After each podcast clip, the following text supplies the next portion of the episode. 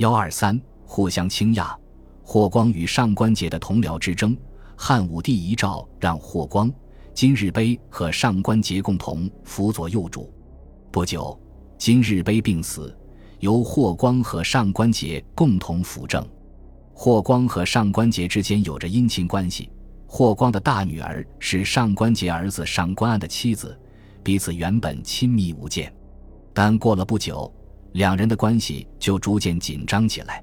上官安贪图禄位，请求霍光把他的年方5岁的女儿送进宫去，许配昭帝作为皇后。霍光认为外孙女年龄太小，没有同意。上官桀父子又通过昭帝姐姐鄂异常公主把上官安的女儿收入后宫，被立为皇后。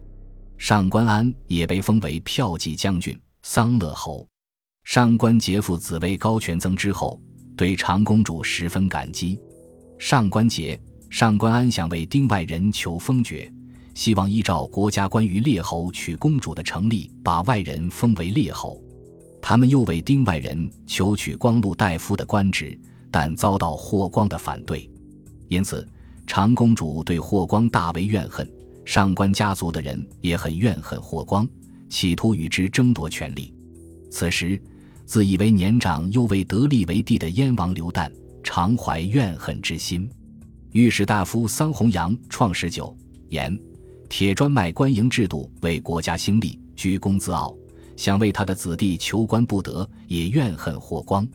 于是上官桀父子便同常公主、桑弘羊串通一气，并勾结燕王刘旦，策划发动政变，先除掉霍光，然后废除昭帝，立燕王刘旦为帝。燕王答应事成后，封上官桀父子为王。上官安则图谋事成后杀燕王而立其父。他们各怀鬼胎，却还是为共同的预谋走到了一起。元凤元年，公元前80年8月，上官桀等人让一个冒充是燕王使者的人向朝廷上书，以燕王的名义攻击霍光专权自治，并列举了他的3大罪状。其一，霍光到长安东郊去主持郎官和羽林军的大规模军事演习时盛气凌人。其二，霍光赏罚不公。其三，霍光擅自调动增加大将军幕府的校尉而不报告朝廷，并称燕王怀疑霍光别有企图。上官桀打算从宫里把这件事下交给主管官吏查办，桑弘羊负责和各大臣共同胁迫霍光退职。但是燕王书信上奏以后，昭帝并没有向下转发查处。